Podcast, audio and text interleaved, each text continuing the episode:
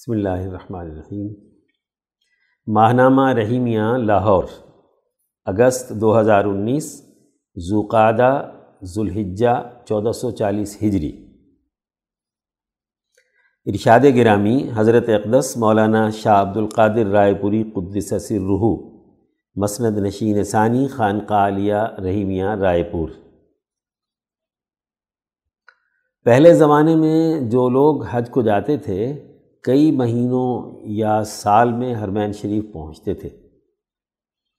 مگر اب سواریوں میں ترقی ہو جانے سے ہوائی جہاز سے سفر کیا جائے تو چند گھنٹے میں جا کر حج کر لیتے ہیں اور اسی طرح واپس آ جاتے ہیں۔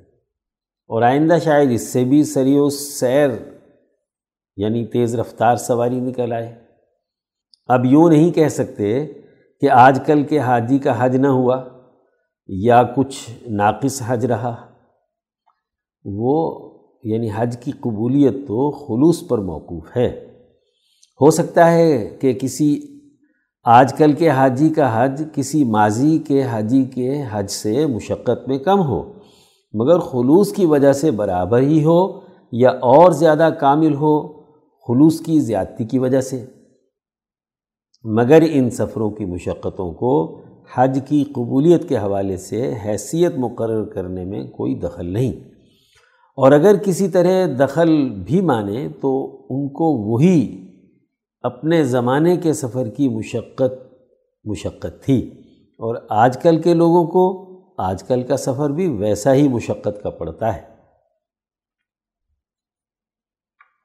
سیکشن درس قرآن، عنوان موت و حیات کے تناظر میں قرآنی تعلیمات کی حقانیت۔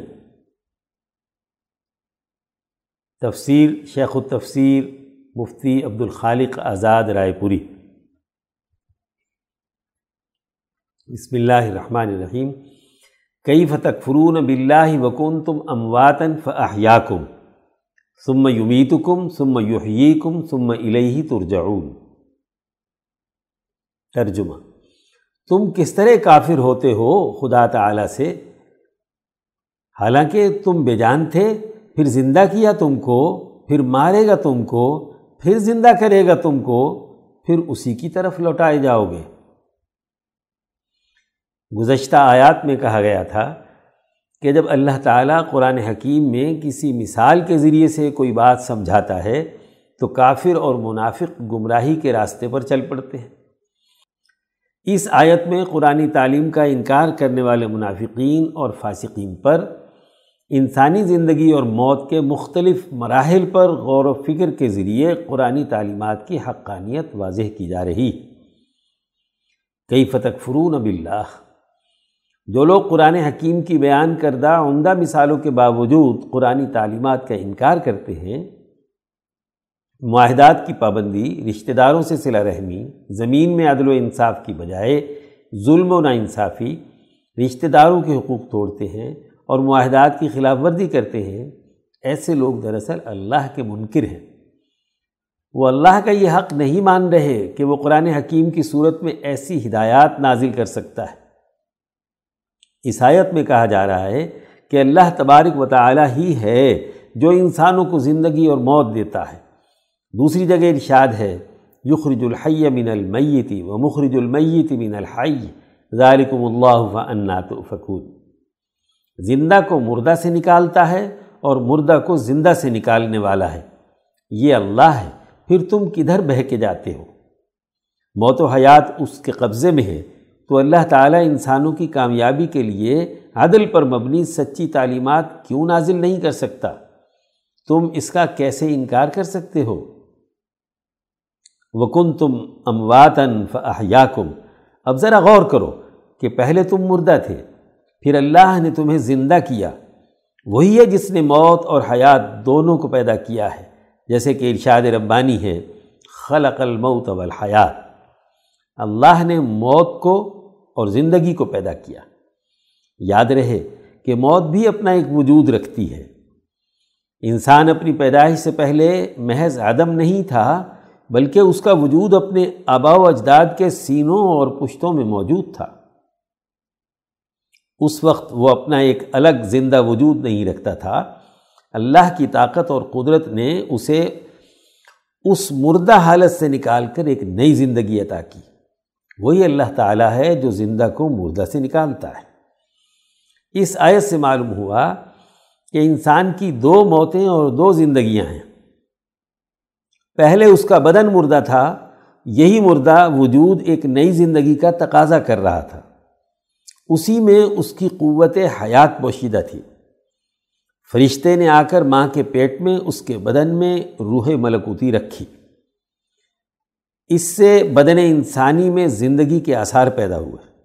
اس طرح اس کی روح حیوانی ایک خودکار نظام کے تحت اپنی ماں کے پیٹ سے اپنی ضروریات پورا کرنے لگی۔ انسان کی دنیا میں آمد سے پہلے اس کے جسمانی وجود میں صرف حیوانی اور بہیمی تقاضے موجود تھے۔ نوع انسان کے فطری اور انسانی تقاضوں کو پورا کرنے کے حوالے سے وہ مردہ تھا۔ پھر اللہ نے اس کے وجود میں روح ملکوتی نازل کر کے یہ استعداد پیدا کی کہ وہ دنیا میں آ کر ایسا متوازن فرد بن جائے جسے فطرت کے اصولوں پر اللہ کا نائب بن کر خلافت کا نظام قائم کرنا ہے۔ جیسا کہ اگلے رکوع کی پہلی آیت میں آدمیت کی تخلیق کا مقصد بیان کیا گیا ہے کہ اسے اس زمین پر اللہ کا خلیفہ بن کر عدل و انصاف کا نظام قائم کرنا ہے۔ فساد میں چانے قتل و غارت گری کرنے کے ذریعے سے خون بہانے سے باز رہنا ہے۔ خلافت کی ذمہ داریوں کو پورا کرنے کی تعلیم اللہ تبارک و تعالی خود اسماء الہیہ کے ذریعے سے سکھائے گا۔ اسی سلسلے میں انبیاء علیہ السلام پر مقدس کتابیں نازل کی گئی ہیں۔ ثم یمیتکم ثم یحییکم۔ انسان کو اس دنیا کی زندگی میں آ کر خلافت کے حوالے سے اپنی مفوضہ ذمہ داریوں اور طے کردہ اعمال کرنے کے لیے مقررہ وقت گزارنا ہے۔ پھر دنیا کی زندگی میں تمہاری روح اور نفس ناطقہ کے ساتھ اعمال کے جو نتائج وابستہ ہوئے ہیں، ان کا حساب دینے کے لیے اس دنیا سے جانا ہے۔ یہ اس زندگی کا لازمی تقاضا ہے۔ اس لیے اللہ تمہیں دوبارہ موت دے گا۔ اس دوسری موت کے نتیجے میں تمہیں ایک اور زندگی، عالم برزخ، حشر اور جنت یا دوزخ وغیرہ کی حاصل ہونی ہے۔ وہی ہے جو مردہ کو زندہ سے نکالنے والا ہے۔ اس کے بعد پھر کبھی موت نہیں آئے گی۔ اس دوسری موت کے بعد دنیا میں کیے ہوئے تمہارے تمام کاموں کا حساب و کتاب ہونا ہے۔ اپنی دنیا کی زندگی کے نتائج تمہیں دوسری زندگی میں بھگتنا ہوں گے۔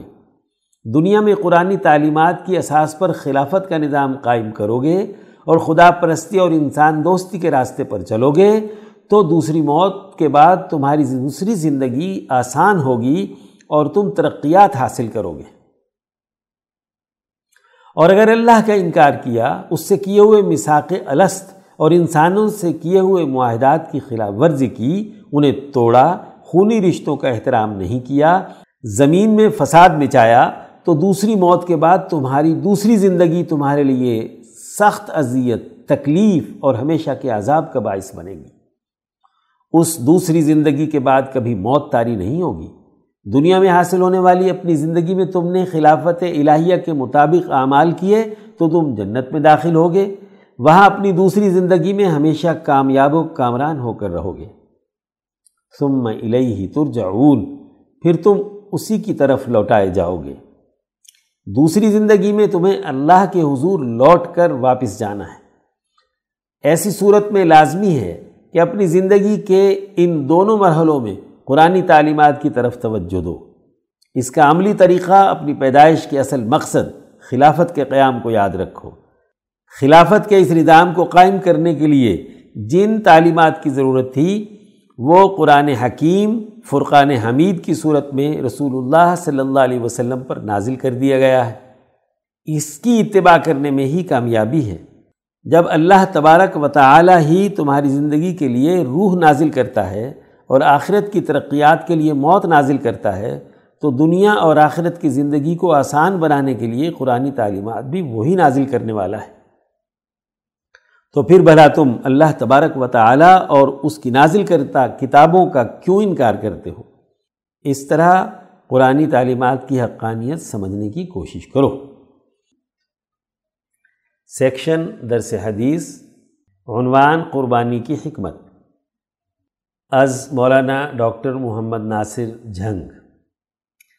عن زید ابن ارقم قال قال اصحاب رسول اللہ ما هذه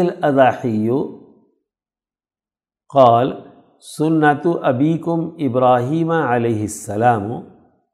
قالوا فمالنا فيها یا رسول اللہ قال، بكل شعرة حسنة. قالوا، فالصوف یا رسول اللہ قال، بكل شعرة من الصوف حسنة. مسند احمد ترجمہ۔ حضرت زید ابن ارقم سے روایت ہے، صحابہ اکرام نے رسول اللہ صلی اللہ علیہ وسلم سے دریافت کیا کہ یہ قربانی کیا ہے۔ فرمایا، یہ تمہارے باپ ابراہیم علیہ السلام کی سنت ہے۔ صحابہ نے عرض کیا، اے اللہ کے رسول، ہمیں اس میں کیا ملے گا؟ فرمایا، جانور کے ہر بال کے عوض ایک نیکی۔ سوال کیا گیا، اگر اون ہو فرمایا، اگر اون ہو تو اس کے ہر بال کے عوض بھی نیکی ملے گی۔ عید الاضحیٰ کے ایام میں قربانی کرنا حضرت ابراہیم علیہ السلام کی سنت ہے۔ دین محمدی ابراہیمی اصولوں پر قائم ہے۔ ابراہیمی دعوت، انسانی جبلی تقاضوں کی تکمیل، اعلیٰ انسانی اوصاف کی پرورش کے بہترین نظام اور عصری تقاضوں کے لحاظ پر مبنی ہے۔ ابراہیمی دعوت دو پہلوؤں سے انسان کو پایہ تکمیل تک پہنچاتی ہے۔ ایک، اللہ کے ساتھ مضبوط تعلق اور دوسرا، انسانوں کے ساتھ ہمدردی اور اعلیٰ اخلاق کا نظام قائم کرنا۔ یہ دونوں امور انسانی مزاج اور جسم و روح کو متوازن بناتے ہیں۔ اس سے انسان کے جبلی، فطری اور نوعی تقاضے نکھرنا شروع ہو جاتے ہیں۔ اس سے وہ لالچ تمام مفاد اور خود غرضی سے پاک ہونا شروع ہو جاتا ہے۔ رضائے الہی کے حصول کی خاطر اپنی خواہشات، جان، مال قربان کرنے کے لیے تیار ہو جاتا ہے اور انسانیت کی خدمت کے ذریعے سے خدا کا محبوب بن جاتا ہے۔ اللہ اس پر اپنا انعام فرماتے ہیں۔ عید الاضحیٰ کے موقع پر مسلمان جانور قربان کر کے اپنے دل و دماغ پر حنیفی، ابراہیمی اور محمدی فکر و عمل کی چھاپ لگاتے ہیں۔ اس سے ان کے قلب پر عادلانہ فکر و عمل کے اثرات ظاہر ہونا شروع ہو جاتے ہیں۔ اس طرح ایک سچا مسلمان دوسرے انسانوں کے ساتھ اپنے تعلقات کو عادل و انصاف کے اصول پر قائم کرتا ہے۔ وہ عید الاضحیٰ کے موقع پر جانور قربان کرتے وقت اپنی خواہشات، ذاتی، گروہی اور طبقاتی مفادات کو قربان کرنے کا عزم کرتا ہے اور قربانی کے گوشت سے کمزوروں، بھوکوں اور محتاجوں کی ضرورت کو پورا کرتا ہے۔ اپنی قربانی کے ذریعے سے وہ اس بات کا عزم اور ارادہ بھی کرتا ہے کہ اللہ کے دین کو غالب کرنے اور انسانیت کی خدمت کے لیے اسے اپنی جان اور اپنا مال بھی قربان کرنا پڑے تو وہ اس سے کسی طرح بھی دریغ نہیں کرے گا۔ اللہ کا حکم سمجھ کر قربانی کرنے کی سب سے بڑی حکمت یہی ہے کہ اس سے ایک تو خدا کے ساتھ تعلق مضبوط ہوتا ہے اور دوسرے انسانی ہمدردی کے ذریعے سے روح عصر کی روشنی میں ایک اعلیٰ اوصاف کا حامل معاشرہ قائم کرنے کی جد و جہد کا جذبہ بیدار ہوتا ہے۔ اس کے دل میں مظلوم انسانیت سے ہمدردی اور عدل و انصاف کا بول بالا کرنے کی اہمیت پیدا ہوتی ہے۔ سیکشن صحابہ اکرام کا ایمان افروز کردار۔ عنوان حضرت عبداللہ بن عباس اور قربانی۔ تحریر مولانا قاضی محمد یوسف حسن عبدال حضرت عبداللہ بن عباس رضی اللہ عنہ رسول اللہ صلی اللہ علیہ وسلم کے چچاداد بھائی تھے۔ ہجرت مدینہ سے تین سال قبل پیدا ہوئے۔ حضور صلی اللہ علیہ وسلم کے وصال کے وقت آپ کی عمر تیرہ سال تھی۔ آپ نے ستر برس کی عمر میں طائف میں سن اٹھتر ہجری میں وفات پائی۔ حضور صلی اللہ علیہ وسلم نے آپ کو دعا دی تھی کہ اے اللہ انہیں علم و حکمت، دین میں سمجھ اور علم تفسیر قرآن نصیب فرما اللہ نے آپ کو یہ سب کچھ عطا فرمایا۔ اس لیے آپ کو حبر الامہ، ترجمان القرآن، بحر العلم اور امام التفسیر کے ناموں سے پکارا جاتا ہے۔ حفاظت حدیث کی غرض سے آپ نے ان احادیث کو قلم بند کرنا شروع کر دیا جو آپ نے براہ راست نبی اکرم صلی اللہ علیہ وسلم سے سنی تھی۔ یا دیگر بڑے صحابہ اکرام سے مروی تھی۔ جب بھی آپ کو کسی ایسے صحابی کا علم ہوتا جن کے پاس کوئی حدیث ہے، تو صرف اس حدیث کی سماعت کے لیے سفر کر کے ان کے پاس جاتے آپ نے بے شمار احادیث اپنے مجموعوں میں مدون کی۔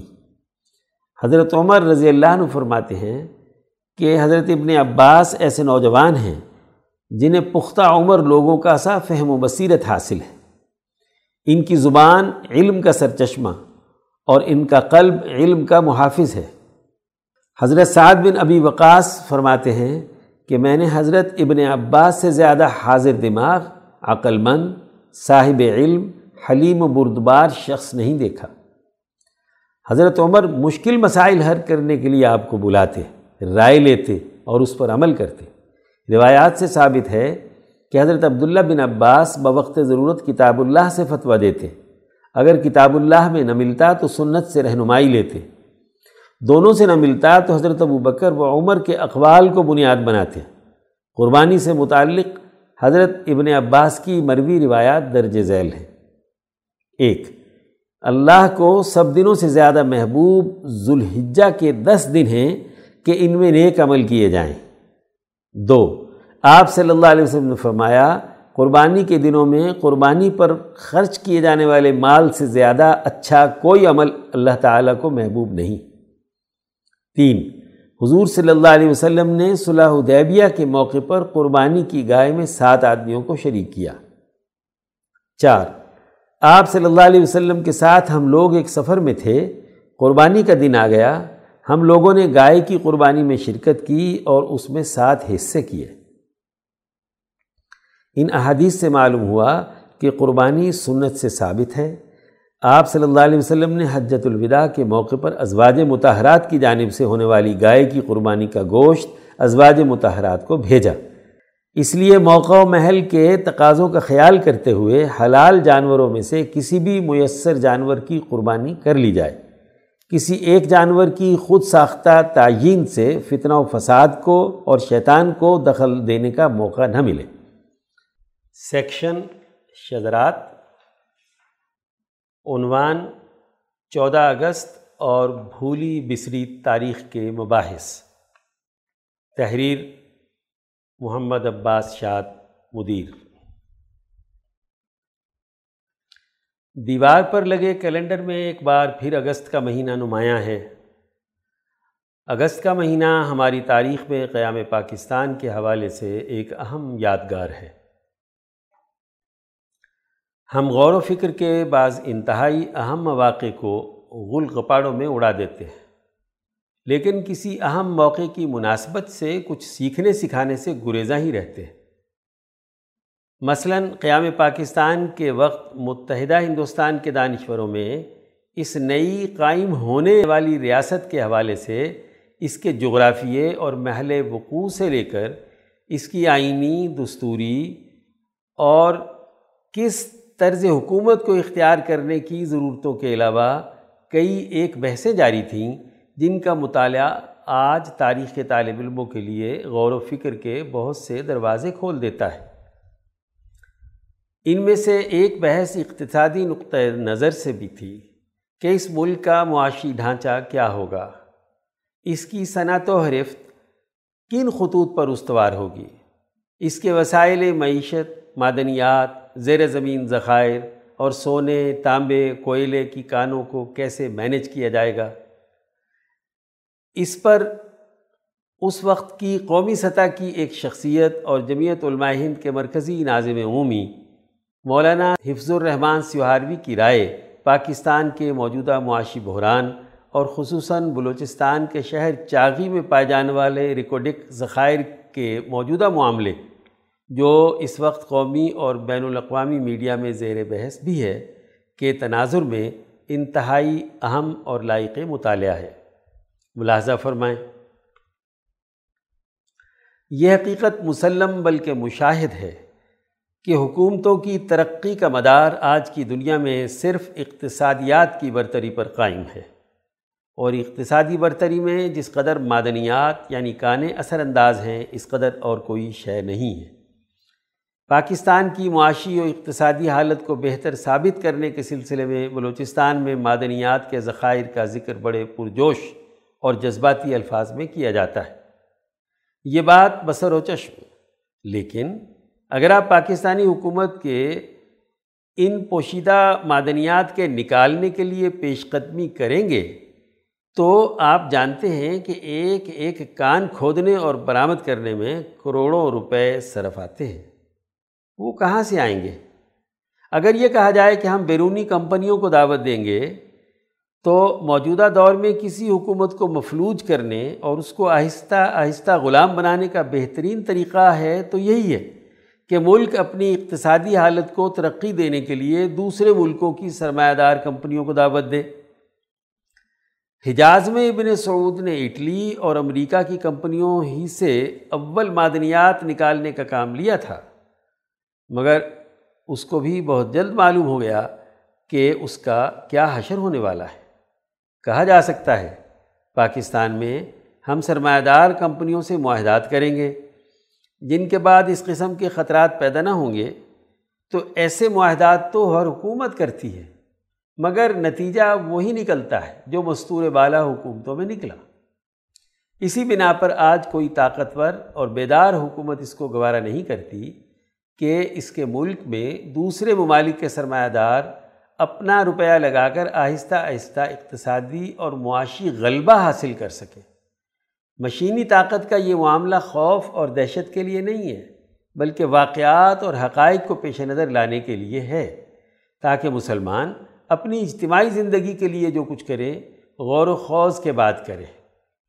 مذکورہ بالا صورت میں اندیشہ ہے کہ کمپنیاں پاکستان کے معاشی اور طبعی ذخائر پر بھی قابض ہو جائیں یا یورپ کے یہودی سرمایہ داروں کی طرح حکومت کے سلح و جنگ کی بالواسطہ مالک بن جائیں یا پھر انگریزوں ہی سے رجوع کریں کہ وہ اس معاشی اور اقتصادی گتھی کو اپنے سرمایہ سے حل کرنے کے لیے ہمارے اسی طرح حاکم اور آقا بنے رہیں جس طرح آج ہیں۔ بہوالا تحریک پاکستان پر ایک نظر۔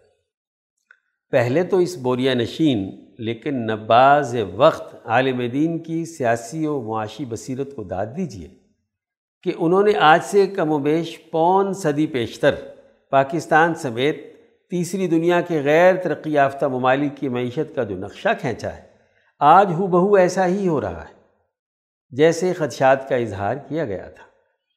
سرمایہ داری نظام کی محافظ کمپنیوں کی ذہنیت کو بھی ریکوڈک معاملے میں عالمی عدالت کے پاکستان مخالف فیصلے میں پڑھا جا سکتا ہے کہ وہ کس طرح دوہرا استحصال کرتے ہیں، کہ اگر ان ذخائر سے وہ سونا اور دیگر معدنیات نکال پائیں تو پچہتر فیصد حصے کی مالک قرار پائیں گی۔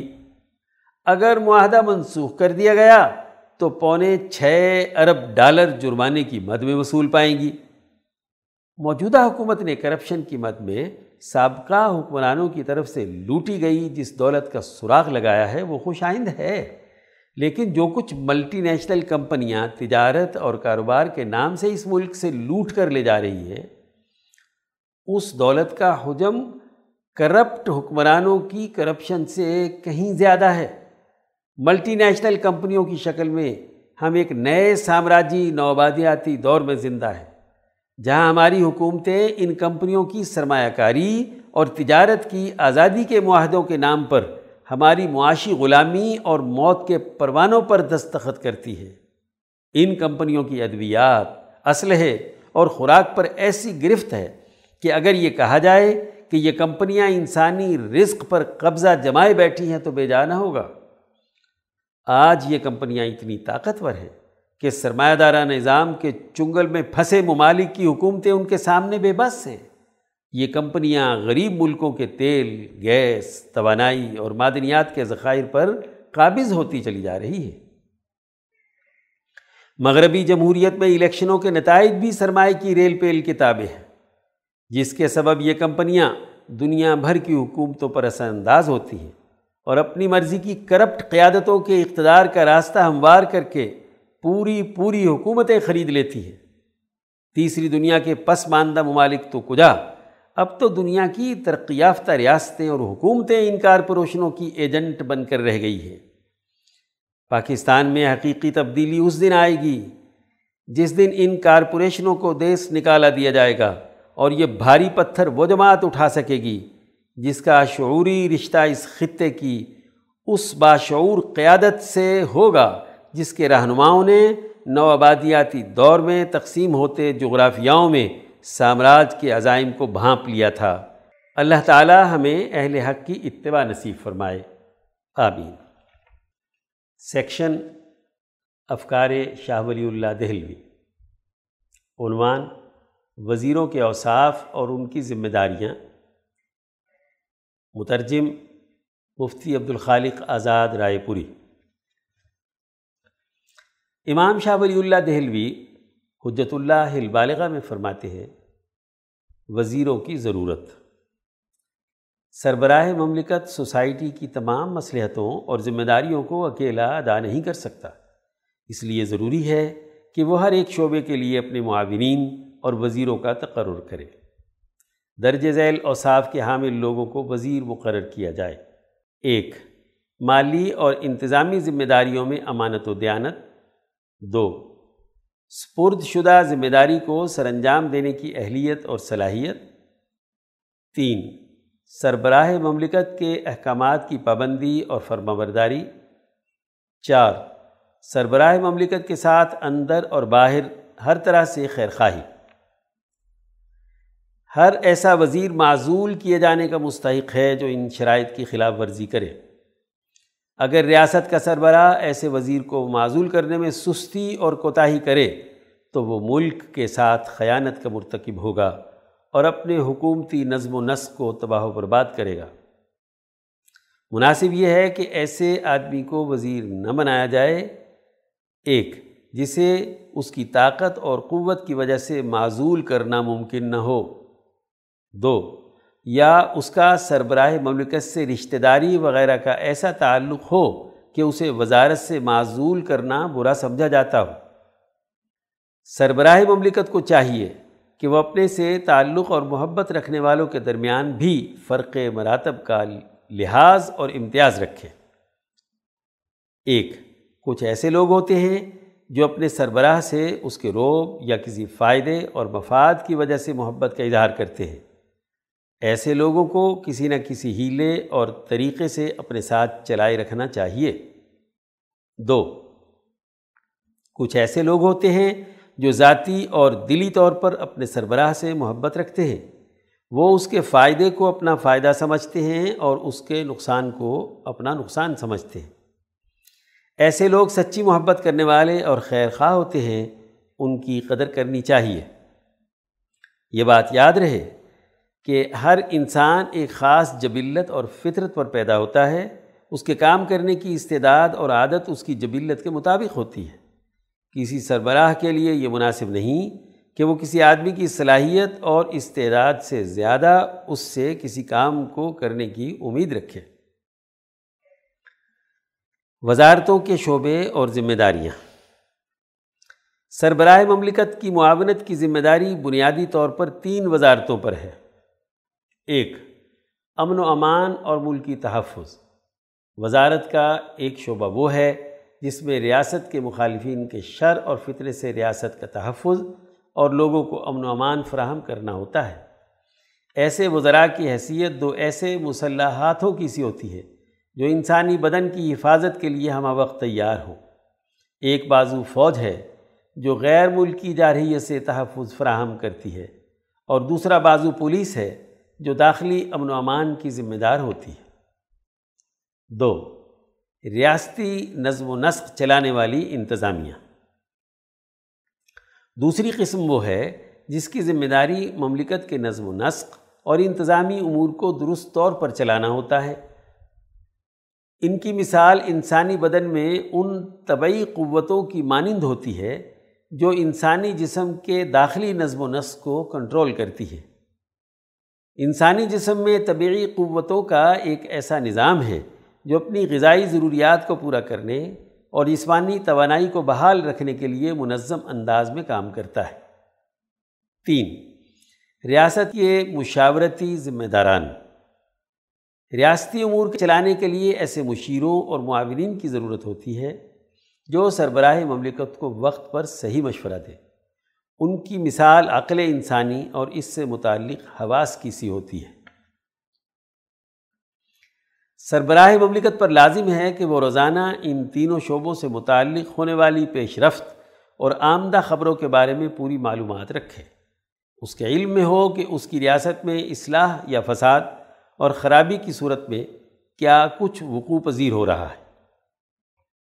وزراء اور سربراہ مملکت کے اخراجات ریاست کی ذمہ داری جب سربراہ مملکت اور اس کے وزراء ریاستی نظم و نسق کو بہتر طور پر چلانے کے ذمہ دار ہیں، تو لازمی ہے کہ ان کے اخراجات اور تنخواہوں کی ذمہ داری ریاست پر ہونی چاہیے۔ اس کے لیے ضروری ہے کہ لوگوں سے ٹیکس اکٹھا کیا جائے۔ ٹیکس کا نفاذ، عدل و انصاف کے طریقۂ کار کے مطابق کچھ اس طرح ہونا چاہیے کہ عام لوگوں کو کسی طرح کا کوئی نقصان نہ پہنچے۔ اور ملکی نظم و نسق چلانے والوں کی ضروریات اور اخراجات بھی پورے ہو جائیں۔ ٹیکس کے نفاذ کا عالمی اصول اور قانون۔ ریاست کے ہر شہری اور ان کے ہر مال پر ٹیکس لگانا قطعی مناسب نہیں۔ عرض کے تمام مشرقی اور مغربی ممالک کے حکمرانوں کا اس بات پر اتفاق ہے کہ صرف درج ذیل لوگوں پر ٹیکس لگایا جائے۔ ایک جو بہت زیادہ مال رکھتے ہوں اور ان کے پاس ہر طرح کی اشیاء کی فراوانی ہو دو، ایسے لوگ جو وافر مقدار میں سونا چاندی اپنے پاس رکھتے ہوں۔ تین، مال میں بڑھوتری اور افزائش کے لیے کام کرنے والے درج ذیل لوگ۔ الف، جانوروں کی افزائش نسل سے مال کمانے والے۔ با، کاشتکاری اور زراعت سے آمدنی حاصل کرنے والے۔ جیم، تجارت کے ذریعے سے منافع کمانے والے۔ ملکی نظم و نسق چلانے کے لیے اس سے زیادہ وسائل کی ضرورت ہو، تو پھر آخری درجے میں مزدوروں اور کسانوں پر ٹیکس عائد کیا تو پھر آخری درجے میں مزدوروں اور کسانوں پر ٹیکس عائد کیا جا سکتا ہے۔ باب سیاست الاعوان سیکشن تاریخ اسلام کے ناقابل فراموش واقعات۔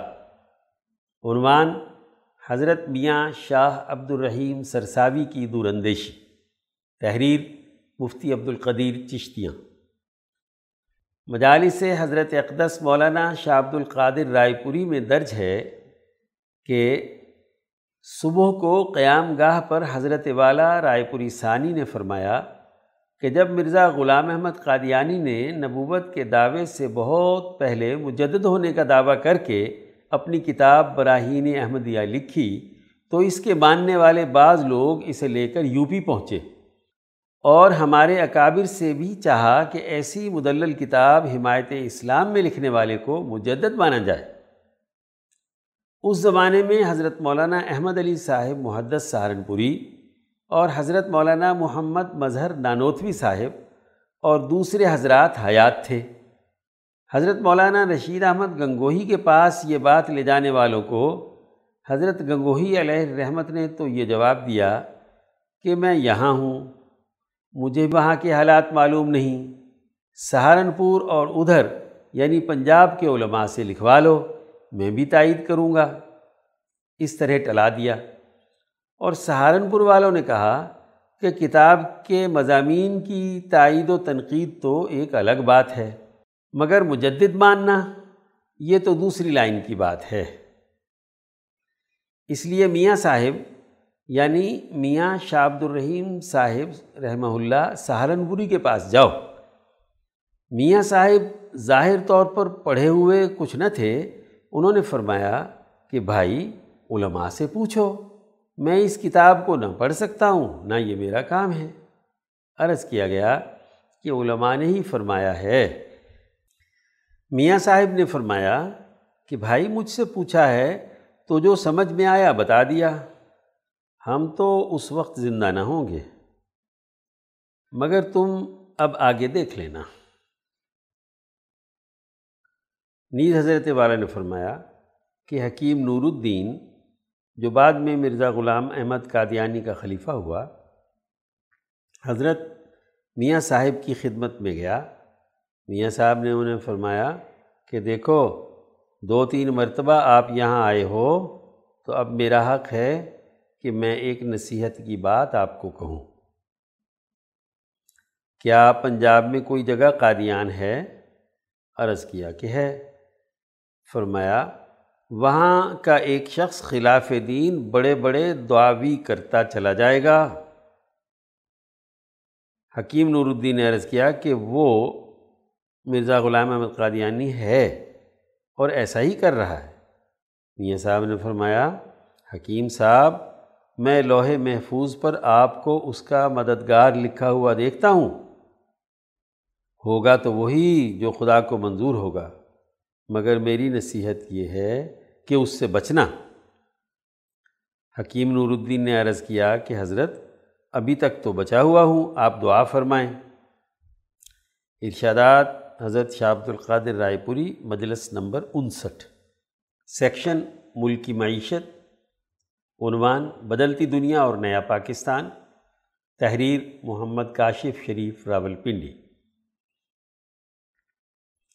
بجٹ دو ہزار انیس عیسوی کے ذریعے محصولات کے نظام میں کئی جوہری تبدیلیاں کی گئی ہے ہم جانتے ہیں کہ ملکی معیشت کی بناوٹ اور اٹھان ہمیشہ مغربی طاقتوں کے مرہون منت ہی رہی ہے۔ جب ہمیں سوویت یونین کے خلاف استعمال ہونا تھا اس وقت کرنسی کی ترسیل اور پیداوار کے نظام کو یوں وضع کیا گیا کہ اس کی ترسیل اور ذخیرہ اندوزی میں سہولت رہے۔ چنانچہ بینک اکاؤنٹ کے انتظام، زمین کی خرد و فروخت میں کاغذی کارروائی اور کسی مناسب توجہ کے بغیر پرتعیش طرز زندگی کا فروغ دراصل دولت کی خفیہ ترسیل کو ممکن بناتا رہا۔ اس طرح دنیا کے دیگر ممالک میں پاکستان سے نکلنے والی تحریکوں کو مالی سہولیات فراہم کی گئی۔ ان مسلح تحریکات اور ان کے سرکردہ لیڈران نے پاکستان میں خوب پراپرٹی اور دولت بنائی۔ اس کے بل بوتے پر پوری دنیا میں فساد مچایا۔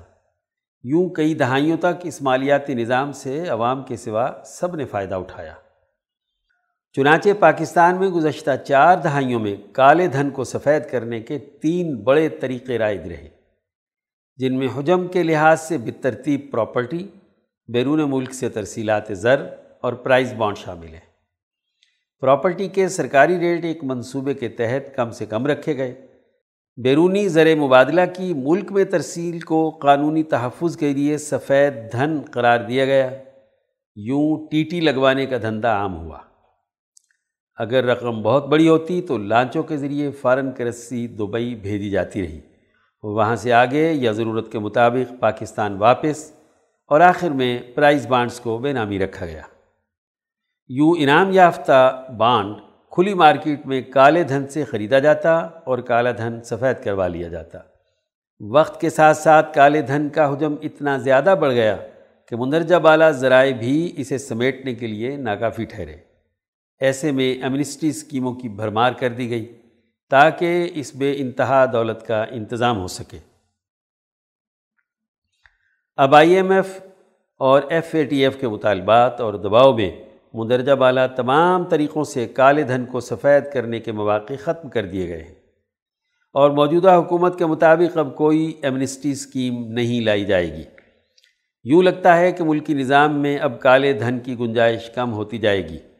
اور اب پاکستان میں نیا ترقی کا دور پیدا ہوگا۔ اگر حالیہ بجٹ اور اگلے سال آنے والے بجٹ میں اٹھائے جانے والے اقدامات کو قوم برداشت کر گئی، تو ممکن ہے کہ نیا پاکستان بن جائے۔ لیکن یاد رہے کہ اب عوام کے لیے نہیں ہوگا، بلکہ عالمی سرمایہ دار کے لیے ہوگا، جس کے پاس ہمارے مقابلے میں بہترین مہارت، ٹیکنالوجی اور مطلوبہ سرمایہ ہے۔ اسے اپنی سہولت کے لیے ہر سطح پر ایک منظم سرکاری مشینری چاہیے۔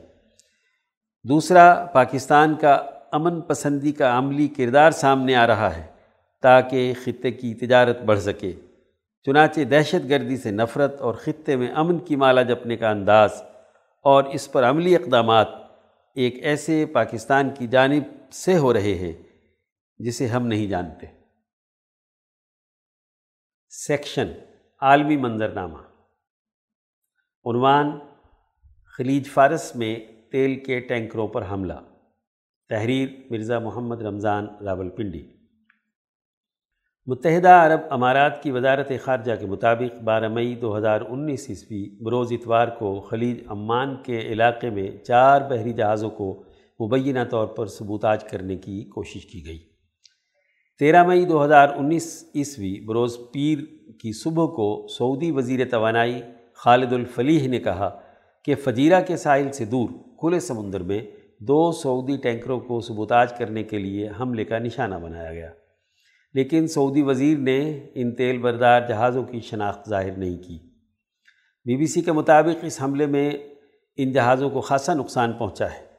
حملے کا نشانہ بننے والے تیل بردار جہازوں میں سے ایک سعودی عرب آ رہا تھا، جہاں اس پر امریکہ بھیجا جانے والا سعودی خام تیل لادا جانا تھا۔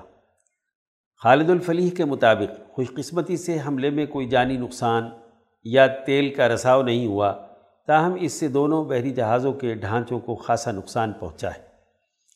ایران کی وزارت خارجہ کا کہنا ہے کہ یہ واقعات پریشان کن ہیں اور ان کی جامع تحقیقات ہونی چاہیے۔ جس علاقے میں سعودی تیل کے ٹینکروں کو حملے کا نشانہ بنایا گیا، وہ تیل اور قدرتی گیس کی ترسیل کا اہم بحری راستہ ہے۔ حملے کی تحقیقات کے لیے پانچ ممالک کے ماہرین پر مشتمل ایک کمیٹی تشکیل دی گئی ہے۔ اس کمیٹی میں امریکہ بھی شامل ہے۔ بی بی سی کی اسی رپورٹ کے مطابق متحدہ عرب امارات کی وزارت خارجہ نے ثبوتاج کی کوششوں کو خطرناک پیش رفت قرار دیا ہے اور بین الاقوامی برادری سے مستقبل میں اس طرح کی کوششوں کو روکنے کی اپیل کی ہے۔ امریکی بحریہ کے سینٹرل کمانڈ کے کیپٹن بل اربن کے مطابق، جس وقت ان دونوں جہازوں پر حملہ ہوا، یہ جہاز خلیج عمان میں تھے۔ ان میں سے ایک جہاز جاپان کا تھا۔ عین اسی وقت جاپانی وزیر اعظم آب شانزو، ایران کے رہبر اعلیٰ آیت اللہ علی خامنائی سے دوستانہ تبادلہ خیال کرنے کے بعد، دو طرفہ تعلقات کو فروغ دینے کے حوالے سے تہران میں ایرانی صدر کے ہمراہ مشترکہ پریس کانفرنس کر رہے تھے۔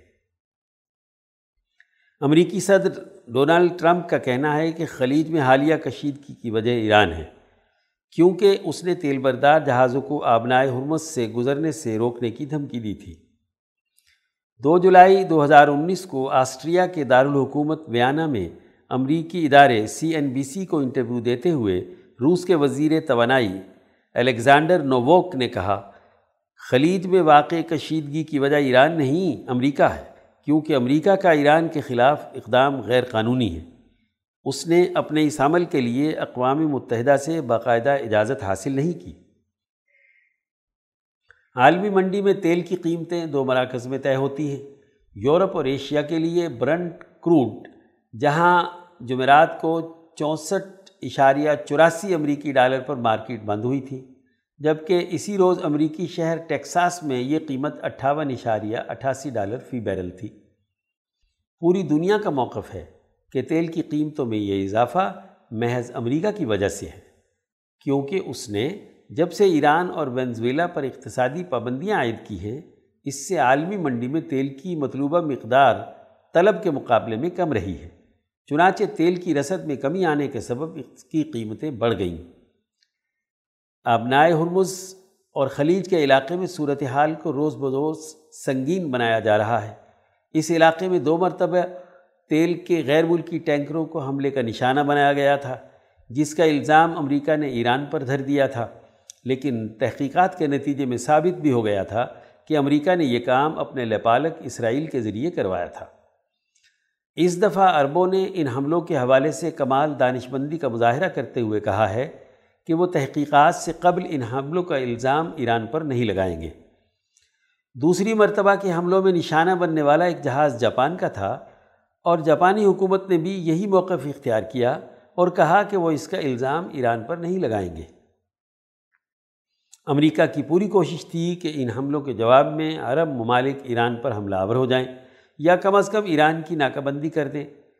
عرب اور دیگر ممالک کے مدبرانہ موقف کی وجہ سے یہ امریکی سازش کامیاب نہ ہو سکی۔ دراصل امریکہ اس خطے میں جلد از جلد ایک نئی جنگ چاہتا ہے، کیونکہ جنگ ہی اس کی خواہشات کو پورا کرنے کا واحد راستہ ہے۔ اس کا اسلحہ بارود فروخت ہوگا، لیکن امریکہ یہ جنگ براہ راست نہیں لڑنا چاہتا۔ خود جنگ کرنے کے نتیجے میں اسی کا نقصان ہوگا۔ اس کے فوجی اور مالی وسائل خرچ ہوں گے۔ سعودی عرب اور دیگر ممالک کو جنگ میں جھونکنے کے نتیجے میں ان کی ہائی کمان اور عرب ممالک پر امریکہ براہ راست قابض ہو جائے گا۔ اسلحہ اور دیگر سہولیات کے نام پر ان ممالک پر قرضوں کے انبار چڑھ جائیں گے۔ یہی وہ صورتحال ہے جو امریکہ کو مطلوب ہے۔ جی ٹوینٹی کے اجلاس انتیس تیس جون دو ہزار انیس منعقدہ جاپان کے شہر اوساکا میں ڈونلڈ ٹرمپ چینی صدر کے سامنے اپنی شکست تسلیم کر چکا ہے۔ چینی صدر شی جن پنگ نے کہا ہے کہ ہم نے یہ جنگ مقابلے سے نہیں بلکہ مکالمے سے جیتی ہے۔ امریکہ تجارتی جنگ ہارنے کے باوجود اپنے مکر و فریب اور سازشوں سے باز نہیں آ رہا۔ اس کی کوشش ہے کہ اگر اسے ایک محاذ پر شکست ہوئی ہے تو وہ کسی دوسرے میدان میں اسے جیت میں بدلنے کی کوشش کرے گا۔ امریکہ کی بدقسمتی ہے کہ آج اس کے حریف انتہائی فہم و فراست پر مبنی عملی اقدامات کے ذریعے اس کی کوششوں کو بے نقاب کر رہے ہیں۔ اسے ہر میدان میں ناکام بنانے پر عمل پیرا ہے۔ امریکہ کو اس کی اپنی بچھائی ہوئی بسات پر آئے دن ناکامیوں کا مسلسل سامنا ہے۔ سیکشن خطبات و بیانات۔ عنوان ذوالحجہ کی خصوصیت اور دین حنیفیت۔ رپورٹ سید نفیس مبارک حمدانی پانچ ذوالحجہ، چودہ سو انتالیس ہجری، سترہ اگست دو ہزار اٹھارہ عیسوی کو حضرت اقدس مفتی عبدالخالق آزاد رائے پوری مدضلہ نے ادارہ رحیمیہ لاہور میں جمعۃ المبارک کے اجتماع سے خطاب کرتے ہوئے فرمایا، معزز دوستوں ذوالحجہ کا یہ مبارک مہینہ شروع ہے اور اس کے پہلے دس ایام گزر رہے ہیں۔ عشرۂ ذوالحجہ کے بہت سے فضائل احادیث کی کتابوں میں آئے ہیں۔ یہ مہینے اللہ کی عظمت اور اس کے شاعر کے غلبے کے مہینے کہلاتے ہیں۔ ذوالحجہ کے مہینے کی سب سے بڑی خصوصیت حج کی عاشقانہ عبادت ہے۔ انسان کے عزائم اور ارادوں کو بلند کرنے میں اس مہینے کے مناسک کا بڑا عمل دخل ہے۔ حج ارادے اور عزم کی پختگی کو کہتے ہیں۔ ارادہ اسی وقت وجود میں آتا ہے جب انسان کی تمام ذہنی، جسمانی، علمی اور عملی قوتیں ایک نقطے پر مرتکز ہو جائیں۔ اگر انتشار کی کیفیت ہو، دل کچھ کہے، دماغ کچھ کہے اعضاء دل و دماغ کی بات نہ مانے، تو اس سے عزم اور ارادہ پیدا نہیں ہوتا۔ ہمت وجود میں نہیں آتی۔ انسان گو مگو کی حالت میں رہتا ہے۔ کبھی نفسانی جذبات کا اثیر ہو جاتا ہے، کبھی محض عقل کے پیچھے چل پڑتا ہے، اسے ارادہ نہیں کہتے۔ یہ خواہشات ہوتی ہیں جو ہر لمحے بدلتی رہتی ہیں۔ ان سے روکا گیا ہے، کیونکہ انسان تبھی ناکام ہوتا ہے جب وہ خواہشات کا اثیر ہوتا ہے۔ عزم اور ارادہ یہ ہے کہ کیسی ہی حالت اور ماحول کیوں نہ ہو، انسان اپنے کام پر فوکس کرے۔ جزوی تغیرات و تبدلات تو ہوتے رہتے ہیں لیکن اس کا مطمع نظر وہی کام ہو جو اسے مقصود ہے۔ حضرت ابراہیم علیہ السلام کی سب سے بڑی خصوصیت دین حنیفیت ہے۔ حنیفیت اسی کو کہتے ہیں کہ انسان کسی کام پر یکسو ہو جائے۔ مسلمانوں کے لیے یکسوئی کا مرکز و محور ذات باری تعالی ہے کہ وہ اللہ کے احکامات، اس کی خوشنودی اور رضا سے ہٹ کر کوئی کام نہیں کرے گا۔ کوئی فرعون، نمرود، شداد، کوئی بت، پتھر، قبر یا کوئی طاقتور اس کے فکر و عمل کو متزلزل نہیں کر سکے گا۔ وہ یکسو ہوگا۔ حنیفیت نام ہی اس بات کا ہے کہ انسان اپنی عقلی، قلبی اور جسمانی قوتوں کو ذات باری تعالی اور اس کے احکامات کے تابع ہونے پر یکسو کر دے۔ اللہ تعالیٰ کی طرف یکسو ہونے کا مطلب اس دور میں مبوس ہونے والے اللہ کے رسول کو ماننا ہے کہ دنیا میں انسانوں میں وہ انسان جو اعلیٰ اور اشرف ہے، جس کو اللہ نے پیغام دے کر بھیجا ہے، وہ محمد الرسول اللہ صلی اللہ علیہ وسلم ہے۔ وہ اللہ کی طرف سے اس دنیا پر اتھارٹی ہے۔ انسان اس پر یکسو ہو جائے کہ وہ جو ہدایت دیں، جو اعمال کریں، جن افعال کو وہ درست قرار دیں، ان کو پیش نظر رکھے گا۔ اس کے علاوہ تمام چیزوں سے علاحدگی اختیار کر لے۔ حضور صلی اللہ علیہ وسلم نے انسانی سماج کی تشکیل کے جو تصورات دیے، جو اخلاق بتلائے، پھر ان اخلاق اور افکار و نظریات کو عمل میں لانے کا جو طریقہ انہوں نے بتلایا، اس پر یکسو ہو جائے اور اس یکسوئی پر پختگی اور استقامت پیدا کرے، یہی حج کی تعلیم ہے۔ عقل و شعور کے ساتھ حج کے عاشقانہ اعمال۔ حضرت آزاد رائے پوری مدضلہ نے مزید فرمایا، عشق کسی بھی چیز کو پورے وجود میں سرایت کرنے کا نام ہے۔ عقل سوچنے کا کام کرتی ہے، اچھے برے کی تمیز سکھاتی ہے، لیکن جو کچھ اچھا اور برا سوچا سمجھا گیا ہے، اس کے پورے وجود کے اندر انگ انگ میں سرایت کرنے کے لیے عشق کی ضرورت ہوتی ہے۔ حج کے اعمال عاشقانہ بھی ہیں، عاقلانہ بھی ہیں۔ عقل بھی سکھاتے ہیں اور عشق بھی۔ عشق اور عقل کا بیک وقت ایک جگہ پر اکٹھے ہونا یہی حج کی روح ہے۔ دنیا میں لوگ اپنے اپنے مذہب کے اعتبار سے مقدس مقامات پر جاتے ہیں۔ وہ یا عقل مار ہوتے ہیں یا عشق مار ہوتے ہیں۔ صرف عقل کی بنیاد پر بات کی جائے تو وہاں عشق کا کوئی عمل دخل نہیں ہوتا۔ سارے عقل پرست عقل کے پیچھے لٹ لیے پھر رہے ہوتے ہیں۔ عشق نام کی کوئی چیز ان کے وجود میں نہیں ہوتی۔ یعنی جو کچھ دماغ سے سوچتے اور زبان سے بولتے ہیں، ان کا اپنا جسم اس سے متصادم اعمال کر رہا ہوتا ہے۔ بعض عاشق ایسے ہوتے ہیں جن کے جسم پر عشق تو تاری ہوتا ہے، جذب کی کیفیت تو ہوتی ہے، لیکن اس کے پیچھے صحیح دینی سوچ اور نبوی فکر و عمل نہیں ہوتا۔ وہ بے عقلی کے کاموں سے عشق لگائے ہوئے ہوتے ہیں۔ بے وقوفی اور حماقت کے امور میں مبتلا ہوتے ہیں۔ وہ پورے وجود میں عشق کی آگ تو لگی ہے۔ لیکن وہ عشق غلط جگہ پر ضائع ہو رہا ہوتا ہے۔ ناقص یا ادھوری چیز کے پیچھے اپنے وجود کی تمام جسمانی صلاحیتیں خرچ کی جا رہی ہوتی ہیں۔ یہ دونوں دو انتہا پسندانہ طور طریقے ہیں۔ حج ایک ایسی عبادت ہے جس میں عقل و شعور کے ساتھ نظم و ضبط اور عشق و محبت کا والہانہ اظہار دونوں ایک جگہ پر جمع ہوتے ہیں۔ کہ عقل اس اعلیٰ پیغام کو سمجھ کر اپنے فکر و نظریے کو بلند تر رکھے۔ گرد و پیش کے پتھروں اور نام نہاد انسانوں، سوسائٹی کی گرد و پیش کی اشیاء سے بہت ہی بلند تر ہو کر اللہ تبارک و تعالیٰ کی اس ورا الورا، غیب الغیب کی ذات کے ساتھ اپنے فکر و عمل کو جوڑ لے۔ اسی طرح عشق اظہار چاہتا ہے، اعمال کو حرکت میں لاتا ہے۔ مصنوعی عشق کی بات نہیں ہو رہی، وہ تو زبانی کلامی ہوتا ہے۔ یہ عشق اور ارادے کی پختگی کا عمل محلے کی مسجد میں نماز کی عبادت سے شروع ہوتا ہے، تو پوری یکسوئی کے ساتھ انسان نماز پڑھتا ہے۔ اللہ کی حمد و ثنا بیان کرتا ہے، اس کی آیات تلاوت کرتا ہے۔ ان میں دین کے احکامات پر غور و فکر کرتا ہے۔ ان کو اپنی زندگی کا محور اور مقصد بناتا ہے۔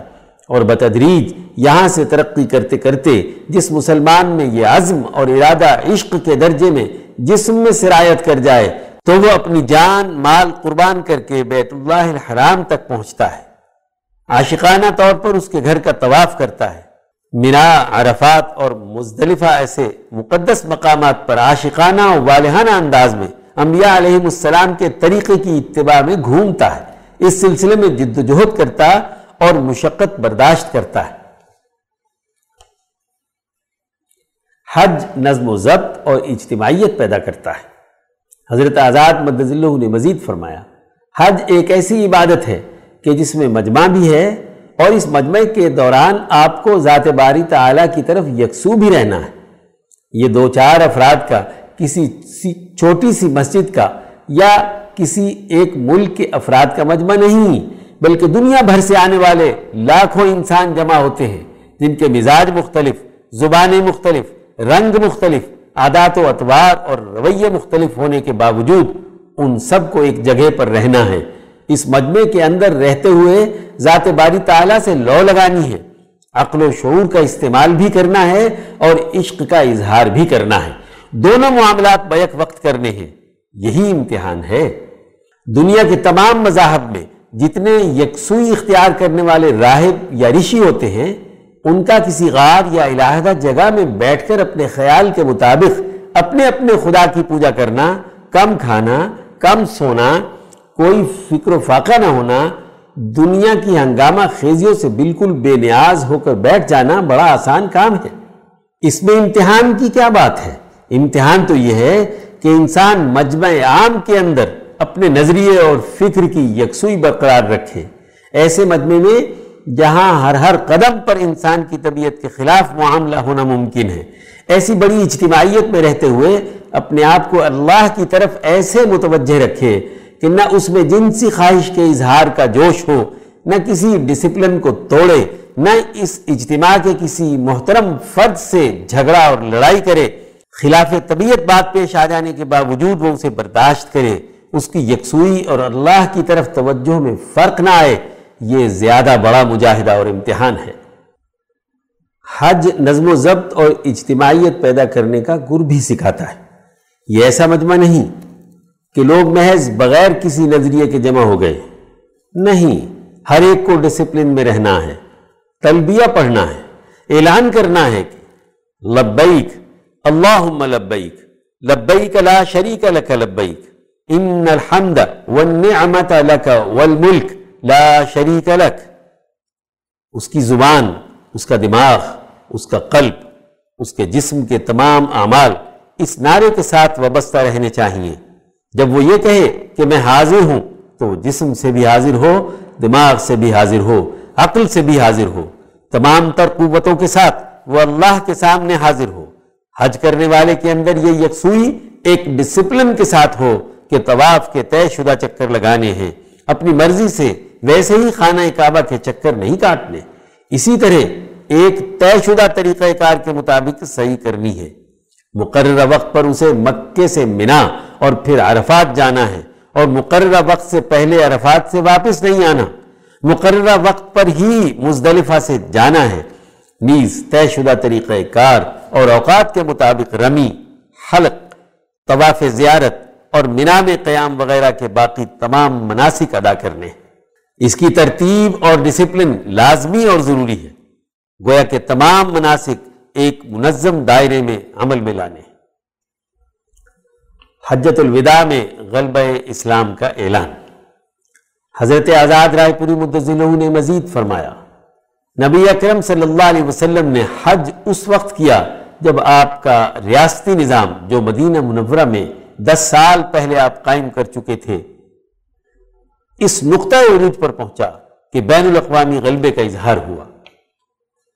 اس موقع پر اعلان کر دیا گیا کہ الیوم اکملت لکم دینکم و اتممت علیکم نعمتی و رضیت لکم الاسلام دینا۔ تمہارے لیے آج تمہارا سسٹم مکمل کر دیا گیا۔ تم پر خلافت و حکومت اور بین الاقوامی نظام کی نعمت مکمل کر دی گئی۔ اور آئندہ قیامت تک کے لیے تمہارے لیے سوسائٹی میں اسلام کو بطور سسٹم کے قائم کرنے پر اللہ تعالی راضی ہو گیا۔ یہ اللہ تعالیٰ کی رضا ہے۔ قضا یعنی فیصلہ نہیں فرمایا۔ قضا فرمایا ہوتا تو اسلام کا نظام کبھی بھی قیامت تک ختم نہ ہوتا۔ اگر اللہ کا آرڈر آ جاتا کہ اب قیامت تک اسلام کا سسٹم نہیں بدلے گا تو پھر امتحان ہی کیا تھا؟ اسلام بطور عقیدہ، بطور رسم یا بطور محض جزوی اعمال کے نہیں، بلکہ بطور نظام کے قائم کرنے کا مسلمانوں کو حکم دیا گیا۔ تمہارا آئین سیاسی، معاشی اور اجتماعی نظام دین اسلام کی تعلیمات کے مطابق ہوگا تو امتحان میں کامیابی اور اس کی رضا ہوگی۔ اس بات کا اعلان حج کے موقع پر کیا گیا۔ لوگ رسمی طور پر عبادات تو بہت کرتے ہیں۔ لیکن دینی عقل و شعور کے حوالے سے دین کے نظریے اور اس کے سسٹم پر کوئی گفتگو نہیں ہوتی کہ دین ایک مکمل نظام حیات ہے، جسے سمجھنا ضروری ہے۔ دین کا ایک ڈسپلن ہے، جسے قائم کرنا ہے۔ دین کا ایک سیاسی نظام ہے، جو سوسائٹی میں لانا ہے۔ دین کا ایک معاشی سسٹم ہے، جس کو غالب کرنا ہے۔ عجیب بات ہے، دنیا کی سات ارب کی آبادی میں دو ارب کے قریب مسلمان ہیں، لیکن دین مغلوب ہے۔ عبادات کا معاملہ بھی یہ ہے۔ کہ مسلمانوں سے بھرے ہوئے شہروں میں مسجدیں ہیں، کہ لوگوں سے خالی ہیں۔ نماز سے غفلت ہے، دین کے اعمال اور اس کے نظام سے غفلت ہے۔ یہ غفلت مجرمانہ ہیں جو ہمارے فکر کے اندر انتشار پیدا کرتی ہے ہماری سوچ یکسو نہیں ہے۔ ہمارے اعمال کے اندر تضادات اور ٹکراؤ ہے۔ جو کچھ ہم کہتے ہیں وہ کرتے نہیں، جو کچھ بولتے ہیں وہ عمل میں نہیں۔ باز کہنے کا موقع ہو تو اچھا باز کہیں گے۔ عمل کرنے کا وقت آئے تو غائب۔ سیاسی لیڈر اپوزیشن میں ہو تو بہت بڑا باز کہے گا۔ حکومت میں آ جائے تو سارے باز بھول جائے گا۔ ذوالحجہ کے اس مہینے میں اپنے دلوں کو اللہ کی طرف متوجہ کرنا، اس کے شاعر، اس کی علامات، اس کے اخلاق و کردار، اس کی اجتماعیت کو بطور نظام کے سمجھنا اور اس کو قائم کرنے اور اس کے غلبے کے لیے جدوجہد اور کوشش کرنا، اپنے قول و فعل میں یکسوئی پیدا کرنا بہت اہم ہے۔ ورنہ تو محض رسمی اعمال ہے ان کا ظاہری اظہار ہے، اس کے علاوہ اور کچھ نہیں۔ اللہ تعالی ہمیں اپنے عزم اور ارادے کو درست کرنے، اپنے فکر و عمل کو صحیح کرنے اور دین کے غلبے کے لیے جد و جہد اور کوشش کرنے کی ہدایت دے۔ آمین۔ سیکشن عظمت کے مینار۔ عنوان مسیح الملک حکیم حافظ اجمل خان۔ تحریر وسیم اعجاز کراچی۔ بیسویں صدی کے اوائل میں، تحریک آزادی کے تناظر میں، حضرت شیخ الہند مولانا محمود حسن کی جماعت کا کردار بلا شبہ سنہری حروف سے لکھے جانے کے قابل ہے۔ اس تحریک نے نہ صرف یہ کہ بر عظیم ہند کی آزادی کے لیے بھرپور کردار ادا کیا، بلکہ دنیا کی تمام تحریکات کے لیے نشان راہ متعین کیا۔ اسی تحریک کے ایک نمایاں رکن مسیح الملت حافظ حکیم اجمل خان بھی ہے جن کے تذکرے کے بغیر اس تحریک کا تعارف نامکمل رہتا۔ ہے حکیم اجمل خان بارہ فروری اٹھارہ سو اڑسٹھ عیسوی کو ہندوستان کے نامور طبیب حکیم محمود خان کے ہاں دلی میں پیدا ہوئے۔ حکیم محمود خان کا تعلق سید الطائفہ حضرت حاجی امداد اللہ مہاجر مکی رحمۃ اللہ علیہ اور ولی اللہ جماعت کے دیگر اکابرین سے تھا۔ حضرت سندھی دیوبند میں تعلیم کے زمانے میں جب بیمار ہوئے تو انہیں حضرت شیخ الہند نے حکیم محمود خان کے پاس علاج کے لیے بھیجا تھا۔ انہوں نے اٹھارہ سو ستاون عیسوی کی جنگ آزادی میں بھرپور کردار ادا کیا تھا، جس کی پداش میں انگریز حکومت کے ہاتھوں موصوف کو مشکلات کا سامنا کرنا پڑا، لیکن ان کے پایا استقلال میں لغزش نہیں آئی۔ یہی خوبیاں وراثت میں حکیم اجمل خان کے حصے میں آئیں۔ حکیم اجمل خان نے ابتدائی تعلیم اپنے والد بزرگوار سے حاصل کی۔ حفظ قرآن حکیم کی سعادت، درس نظامی کی تکمیل اور طب یونانی میں کمال استعداد حاصل کی۔ اردو، فارسی، عربی اور انگریزی زبانوں میں مہارت حاصل کی۔ حکیم صاحب نے اٹھارہ سال کی عمر تک منطق و فلسفہ، طبعیات، حدیث، تفسیر اور فقہ وغیرہ کی تعلیم مکمل کر لی تھی۔ تعلیم کے حصول کے بعد اٹھارہ سو بانوے عیسوی میں رامپور میں شاہی طبیب تعینات ہوئے۔ وہاں قیام کے دوران رامپور کی لائبریری سے خوب استفادہ کیا۔ اسی دوران آپ کی ملاقات ڈاکٹر مختار احمد انصاری سے ہوئی۔ اور سیاسی امور کی جانب متوجہ ہوئے۔ انیس سو چھ عیسوی میں جب مسلم لیگ قائم ہوئی تو اس کے نائب صدر منتخب ہوئے، لیکن جلد ہی لیگ کی پالیسیوں سے بیزار ہو کر علیحدہ ہو گئے۔ انیس سو تیرہ عیسوی میں امام انقلاب مولانا عبید اللہ سندھی نے حضرت شیخ الہند کی ہدایت پر دلی میں نظارت المعارف القرآنیہ کی بنیاد رکھی، تو اس کے سرپرستوں میں حضرت شیخ الہند اور حضرت مولانا شاہ عبد الرحیم رائے پوری کے ساتھ نواب وقار الملک اور حکیم اجمل خان وغیرہ کے نام بھی شامل تھے۔ تحریک ریشمال کے سلسلے میں جب حضرت شیخ الہند کو دیگر رہنماؤں کے ہمراہ مالٹا کی جیل میں قید کر لیا گیا تو اس کے خلاف ملک بھر میں زبردست احتجاج ہوا۔ اسیران مالٹا کی رہائی کے لیے نومبر انیس سو سترہ عیسوی کو ایک انجمن اعانت نظر بندان اسلام قائم کی گئی۔ جس کے صدر راجہ محمد علی اور جنرل سیکریٹریز میں ڈاکٹر مختار احمد انصاری اور حکیم اجمل خان شامل تھے۔ اس انجمن کے ماتحت ملک بھر میں ذیلی تنظیمیں قائم کی گئی حکیم صاحب نے انیس سو انیس عیسوی میں امرتسر میں جلیاوالا باغ میں ہونے والے شہیدوں کو خراج عقیدت پیش کرنے کے لیے کانگریس، جمعیت الماہین اور خلافت کمیٹی کے ساتھ بھرپور کردار ادا کیا۔ انیس سو بیس عیسوی میں جب انگریزوں کے استبدادی نظام کے خلاف ترک موالات کا خاکہ تیار کیا گیا، تو اس کے اولین نمائندوں میں مولانا ابوالکلام آزاد کے ساتھ حکیم اجمل خان بھی پیش پیش تھے۔ اسی تحریک کے دوران حکومت وقت کی جانب سے ملنے والا حاضق الملک کا خطاب انیس سو آٹھ عیسوی اور دیگر تمغے حکومت برطانیہ کو واپس کر دیے۔ تحریک ترک موالات میں موصوف کی بے مثال قربانیوں کی وجہ سے قوم کی جانب سے مسیح الملک کا خطاب ملا، جو آپ کے نام کا حصہ بن گیا۔ اسی تحریک کے دوران ایک آزاد تعلیمی ادارے کی قیام کی ضرورت کو شدت سے محسوس کیا گیا۔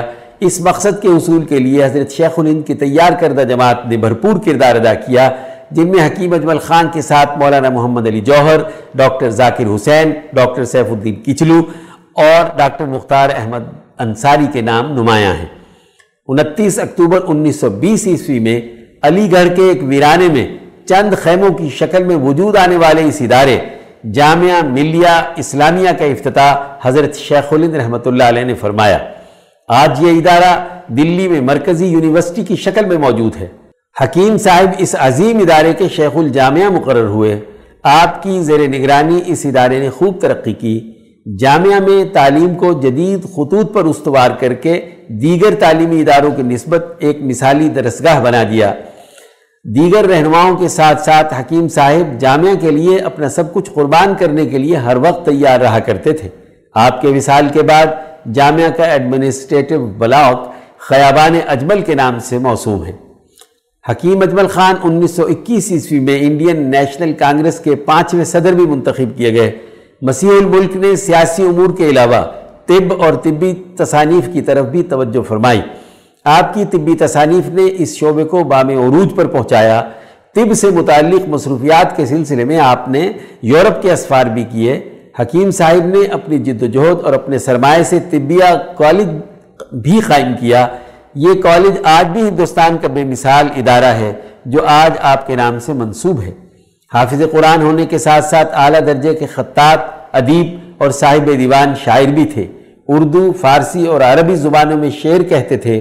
بعض جگہوں پر ان کا تخلص حافظ پایا جاتا ہے، لیکن بعد میں شہدا کے نام سے مشہور ہوئے۔ آخری عمر میں دل کے عارضے میں مبتلا ہو گئے تھے۔ اسی بیماری کی وجہ سے آپ کا وصال اٹھائیس دسمبر انیس سو ستائیس عیسوی کو رامپور میں ہوا، جبکہ تدفین دلی میں کی گئی۔ آپ کے وصال کی ایک وجہ رامپور میں ایک شقی القلب کی جانب سے زہر دینا بھی بتایا جاتا ہے۔ موصوف کا ہی ایک شعر ہے۔ درد کو رہنے بھی دے دل میں دوا ہو جائے گی۔ موت آئے گی تو اے ہمدم شفا ہو جائے گی۔